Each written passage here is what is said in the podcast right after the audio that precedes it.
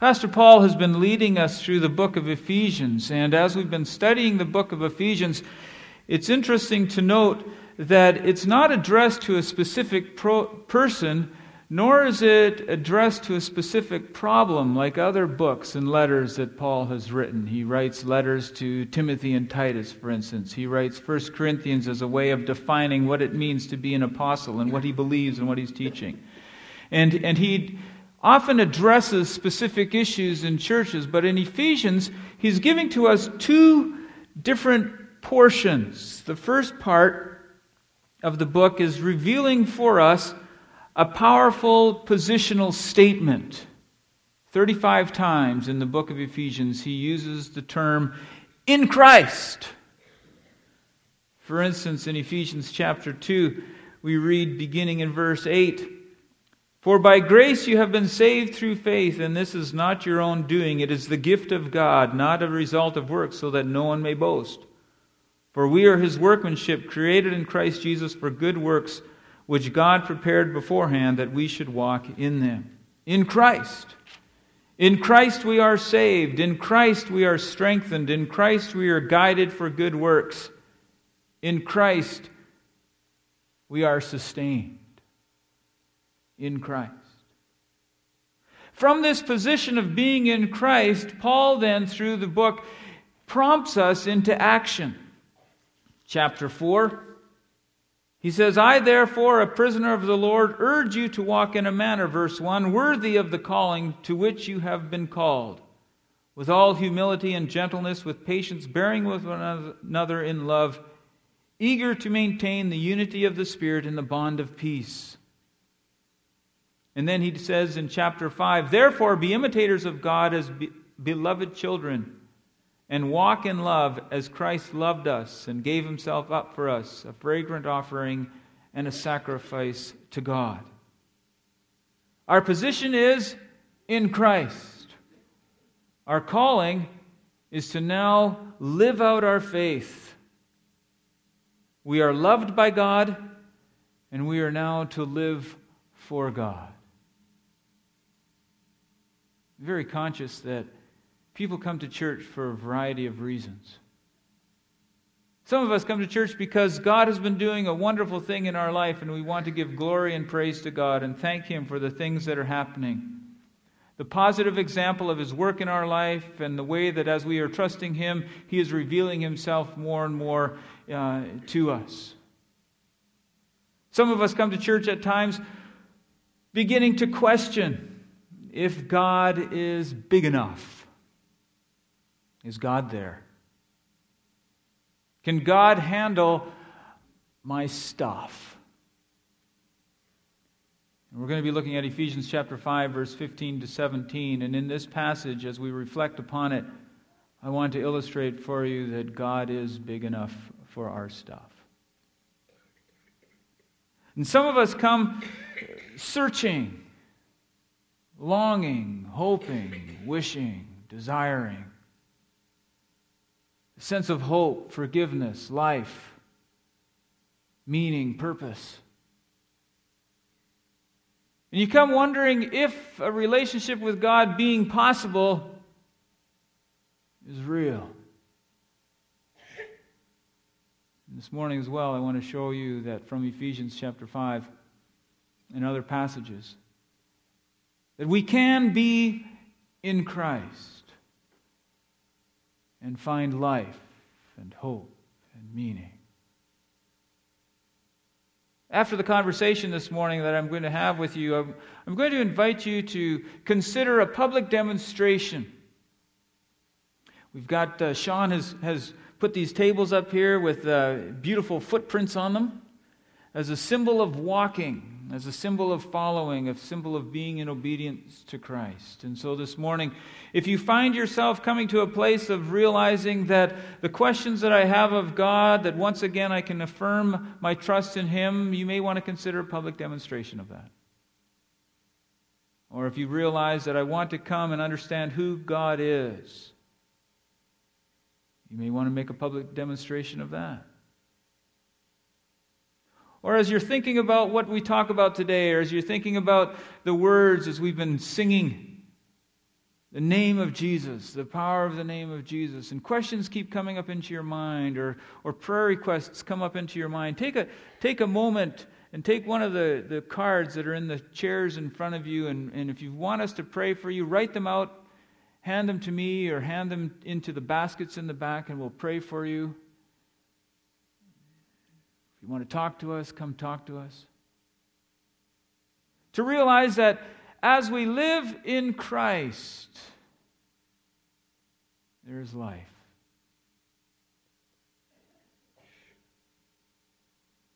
The city of Ephesians was a bustling place. It was a fantastic place. Not only was it the hub of commerce, but there within the city they took pride and joy in the temple that had been built for Diana or Artemis, depending if you were using the Roman or the Greek name. This temple was considered one of the seven wonders of the world, and people came to it, flocked to it, rushed to it, hoping to find solace with the gods. There was a huge economic mainstay of selling icons and sorcery. Acts nineteen tells us about that. And here within this city that Paul ministered for a number of years, three years some estimate, a group of believers fashioned together, and they formed themselves a nucleus to stand against the evils of their society. In order to demonstrate their faith, they took it seriously. They lived courageously for God. They were able to articulate the truth, able to defend their understanding of what Christ was doing in and through them. And yet, Jesus in Revelations chapter two says, you've lost your first love. I wonder at times if it's possible to become so heavenly minded that we're no longer of any earthly good. For a long time I've been thinking, what does a journey of faith look like? What are the metaphors that we use to describe what some have termed a pilgrimage? And that great book, Pilgrim's Progress, reminds us that, that we come to faith, and in this journey of faith, we go through different passages, the Slough of Despond. We go through different areas of, of combat and different areas of discouragement to come finally to the Celestial City. It's a winding course. It's not from A to B. There's a winding, meandering path that we go through. And I can relate to that. I can relate also to this notion of, of faith being a race. We run the race set before us. I can understand that. Getting up in the morning, getting myself ready, facing the challenges of each day. But I'm beginning to wonder, or beginning to think, that possibly these metaphors, which are so familiar, while true, may not necessarily encapsulate everything that trusting and believing in Jesus entails. And as I begin to, to wrestle with this new metaphor, or new picture of what it means to trust Christ, what does it mean to be in Christ, I find my Mennonitism being challenged. As a staunch Mennonite, grade eight dances were anathema. And you would go to these clinging the walls in fear and trepidation that somehow, somewhere, you may have to converse with a girl.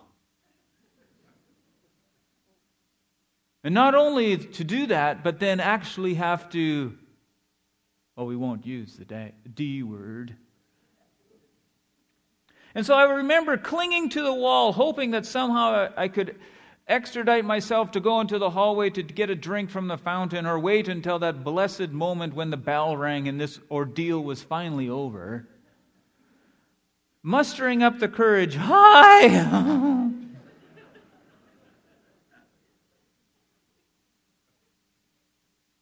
And I begin to realize that possibly trusting Jesus in Christ is more like a dance.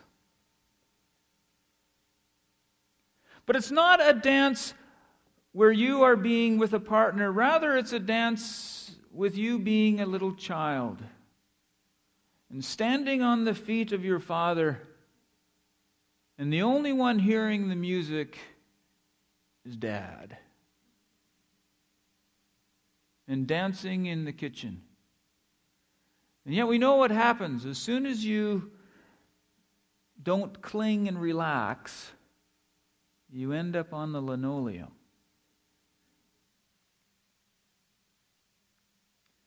I like dancing. I'm not very good. And and and it, and it became something that I that I appreciated when we moved to Lithuania. Lithuania is a country of dancers. And we would uh, go to a church meeting and a dance would break out. True, true, it would happen. And the people danced all the time. In fact, our kids learned to dance in kindergarten, and they would come home and they would teach us in the kitchen, because they would say, I'm not taking you to another school meeting if you don't know how to dance. We would embarrass them silly.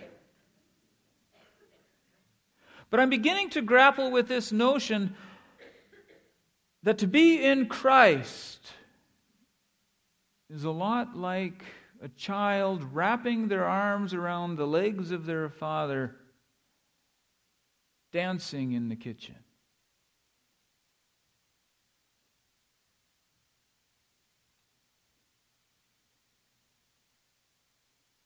And are we willing to do that? Ephesians chapter five invites us in chapter one, or in verse one, to be imitators of God as dearly loved children. John introduces us to that concept in John chapter one, verse twelve. He says, all who have received him, who believe in his name, he gave the right to become children of God. What does it mean to be a child of God? A dearly loved child. I think John describes that in the words of Christ when Jesus is talking to Nicodemus. He says, for God so loved the world that he gave his only Son, that whoever believes in him should not perish but have eternal life. For God did not send his Son into the world to condemn the world, but in order that the world might be saved through him. As dearly loved children, we recognize that we are loved by God. We're to walk as wise. Ephesians five fifteen, look carefully then how you walk, not as unwise but as wise, making the best use of the time, because your, the days are evil. Therefore do not be foolish, but understand what the will of the Lord is. The wise recognize their need for God. Chapter five, verse thirteen reminds us that anything exposed by the light becomes visible. We recognize that we need God to expose things. We recognize our transformation. Chapter five, verse eight. One time you were in darkness, but now you are in our light in the Lord. Walk as children of light. And we recognize our need to express outwardly the internal reality of God's presence in verse fifteen. Walk carefully. Jesus says in John chapter fourteen that if anyone knows my commandments, or if anyone loves me, they will keep my commandments. fourteen verse twenty-three. He begins that passage, that, that chapter, realizing that there is a place prepared for us. He introduces us to this long-term relationship. And the relationship is borne out in trust, borne out in depending upon Jesus. If anyone loves me, he will keep my commandments. What are the commandments that Jesus is referring to? Well, in Matthew chapter five, verse seven, where I like to go, we find for us what is often termed the Sermon on the Mount, which could have been a collection of sermons that Jesus traditionally gave, all compiled together for easy access. Luke records for us a summation of that in Luke chapter six. And throughout his book, he records different parables that Jesus used in order for us to understand what it means for the kingdom coming to earth. The theme of Luke is to seek and to save that which was lost. And I believe it's the Gospel of Luke that Paul used as the instrumental component of his teachings, because he gives for us the chronology of who it was that Jesus presents. In fact, the highlight of Luke is, ver- is chapter fifteen, where Jesus came to seek and to save that which was lost. Luke fifteen tells us three incredible stories: the lost coin, the lost sheep, the wandering and lost older son. And I think it's that third story where we often find ourselves identified. Sometimes we're wandering, and we go to a place of refuge in our own creation. And sometimes, like the older son, though we remain outwardly reliable, we are inwardly revolting, inwardly rebelling against the things of God, a relationship with God. The wise know that they are loved by God, and they know that being loved, they can live for God. Our foundation is rooted in Christ. Who are we? In Christ. And our focus remains in seeking after wisdom. In Ephesians chapter five, we find that in the next two verses, making the best use of the time because the days are evil, or in another translation, making the most of every opportunity. And in verse seventeen, understanding what the will of the Lord is. When situations come our way, when circumstances arise, are we able to make the most of every opportunity?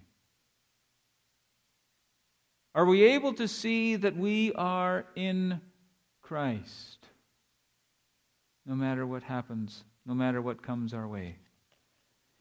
In Matthew chapter five, verse seven, if five and uh, chapters five to seven, we have uh, highlights or headlines of the things that happen in life: anger, lust, divorce, trustworthiness, retaliation, loving our enemies, generosity, priorities, religious observances, anxiety, judging others.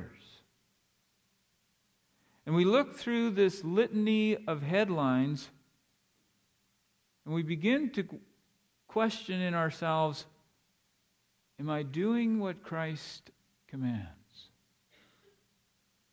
When Jesus says, "You've heard it said,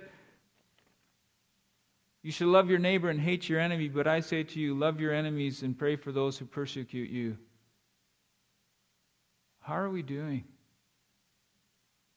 The Apostle Paul says in First Corinthians, love is patient, kind, not easily angered, keeps no records of wrongs.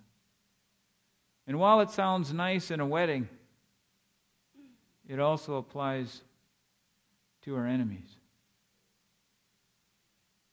I can't do that. There's no way that I can wake up in the morning, put on my boots, suck it up, and do that. It has to be only in Christ.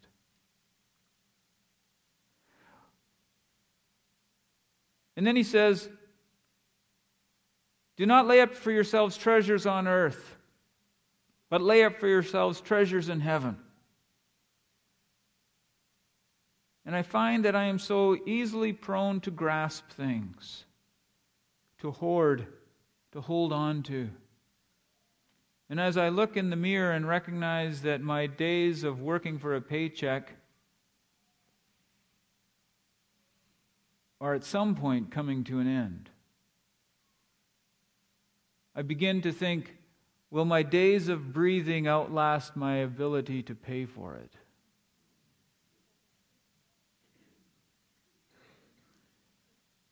And then the following, he says, do not be anxious about your life. And I've just created a huge amount of anxiety. And he says, don't be anxious. How are we able to do that? Only in Christ. The natural tendency, the natural bent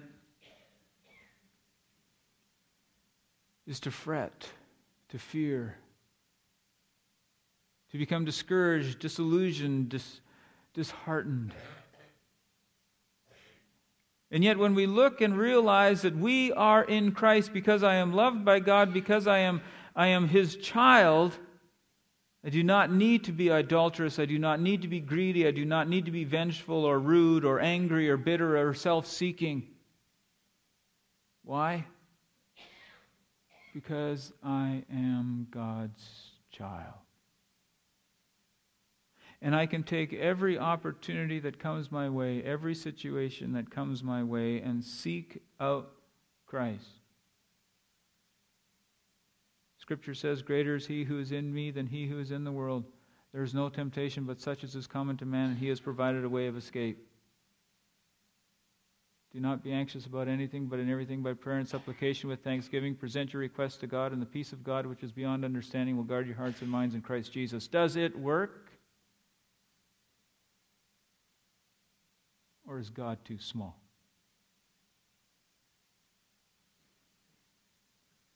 And have we found ourselves slipping from being in Christ?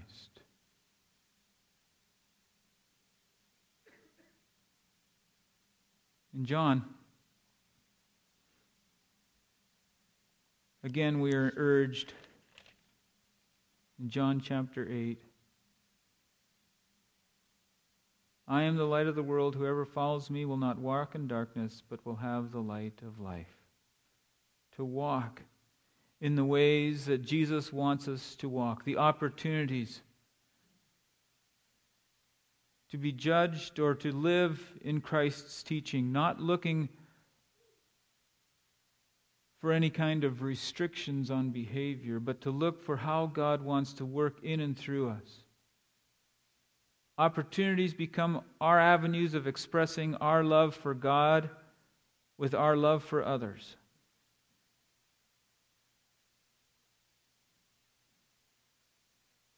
Our future is secure. Romans chapter twelve, the apostle writes for us, I appeal to you, therefore, brothers, by the mercies of God, to present your bodies as living sacrifices, holy and acceptable to God, which is your spiritual worship.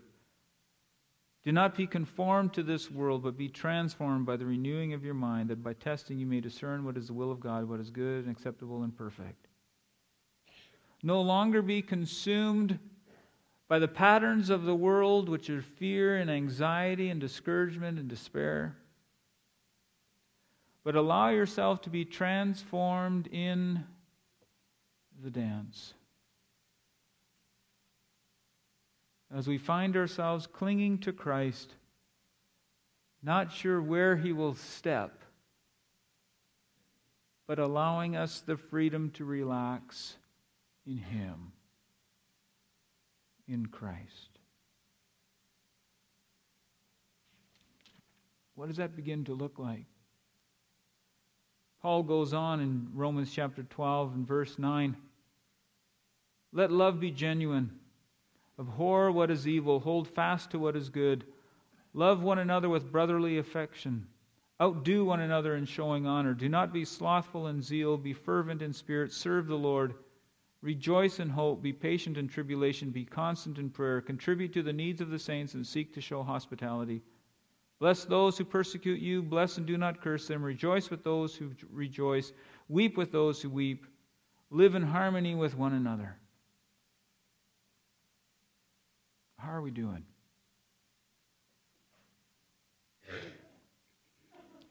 In the franticness of life, we often miss the opportunities to express our faith. I don't believe for a moment that retiring is any easier, or that suddenly you have more time on your hands. Suddenly your schedule becomes your own, and you fill it with the things that can either be urgent or important. And is it important to love as we have been loved? To outdo one another in showing honor, to rejoice in hope, patient in tribulation, constant in prayer, contributing to the needs of the saints and showing hospitality.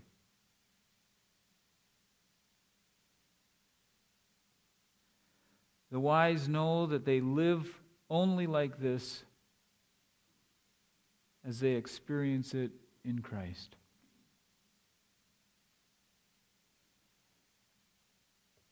This morning's conversation has been a bit rambling.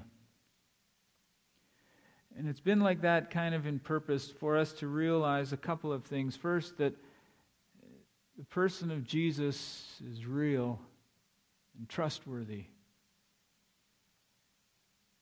And the stuff of life is as real and calls us to either trust or to shrink back. And where we trust, we find ourselves clinging to Christ and the way that He moves, the rhythms, the seasons, the moods. And He directs us to places of becoming more like Him in our referencing to the opportunities and situations that come our way. So this morning, if you find yourself in a place of of reflection and say, I've been slipping, I've been realizing that I've been not finding God trustworthy in the situations and the stuff of my life, and I want to. Maybe you want to recommit yourself in a public fashion, and you're invited in the next couple of songs to come up and just put your name down on on these uh, pieces of paper here. Or maybe you're questioning, where does God fit? How does a relationship with Christ fit in my life? You may want to just take some time to think about it. Paul tells us in Romans that if we call on His name and believe in our heart that God has raised Jesus from the dead, we will be saved.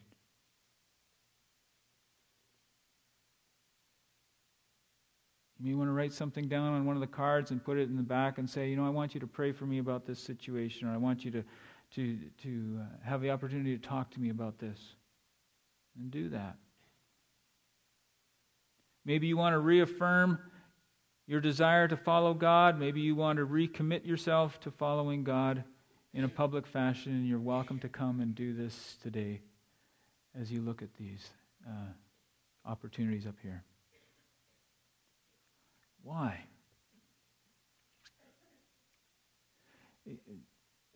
Church is not entertainment.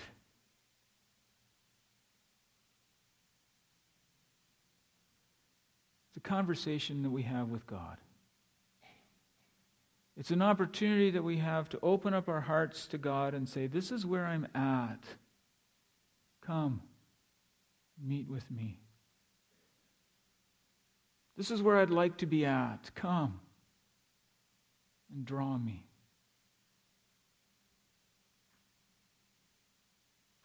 Because if we don't see ourselves as dearly loved children, then we simply see ourselves as pawns in a game of fate.